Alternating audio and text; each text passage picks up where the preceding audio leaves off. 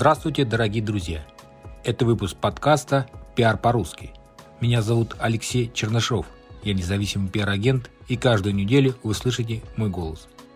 В этом подкасте мы говорим про пиар, как получить максимальный эффект от публикации в СМИ, что делать со своим страхом быть знаменитым и как развивать личный бренд. А самое главное, к чему мы с вами идем, это рост ваших доходов через ваше имя –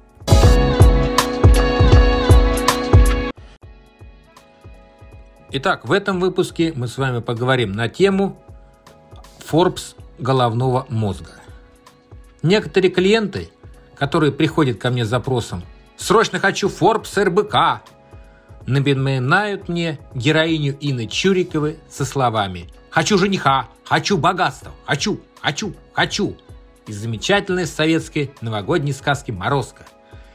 Давайте будем честны прежде всего перед собой – да, вы можете ко мне обратиться с таким запросом. Но я всегда спрашиваю, а что вы сами готовы дать?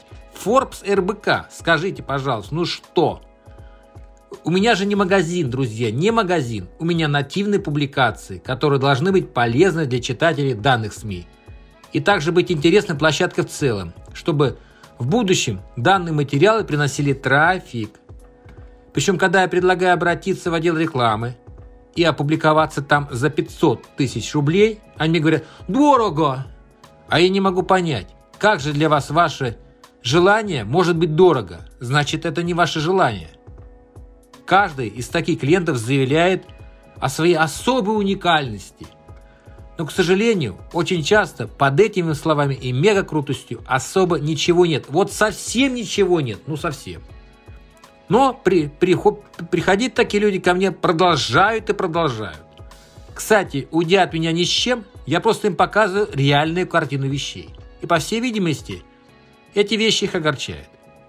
Потом, спустя некоторое время, в итоге приходят опять ко мне. А некоторые такие циклы длятся годами. Я же привык работать на долгосрочную перспективу, а не метаться из огня до в полымя. И мои старые клиенты это подтвердят в том числе один, который в итоге своей работы заслужил приглашение ведущим на Первый канал. Мне было приятно узнать, что небольшой вклад в это дело удалось нести мне.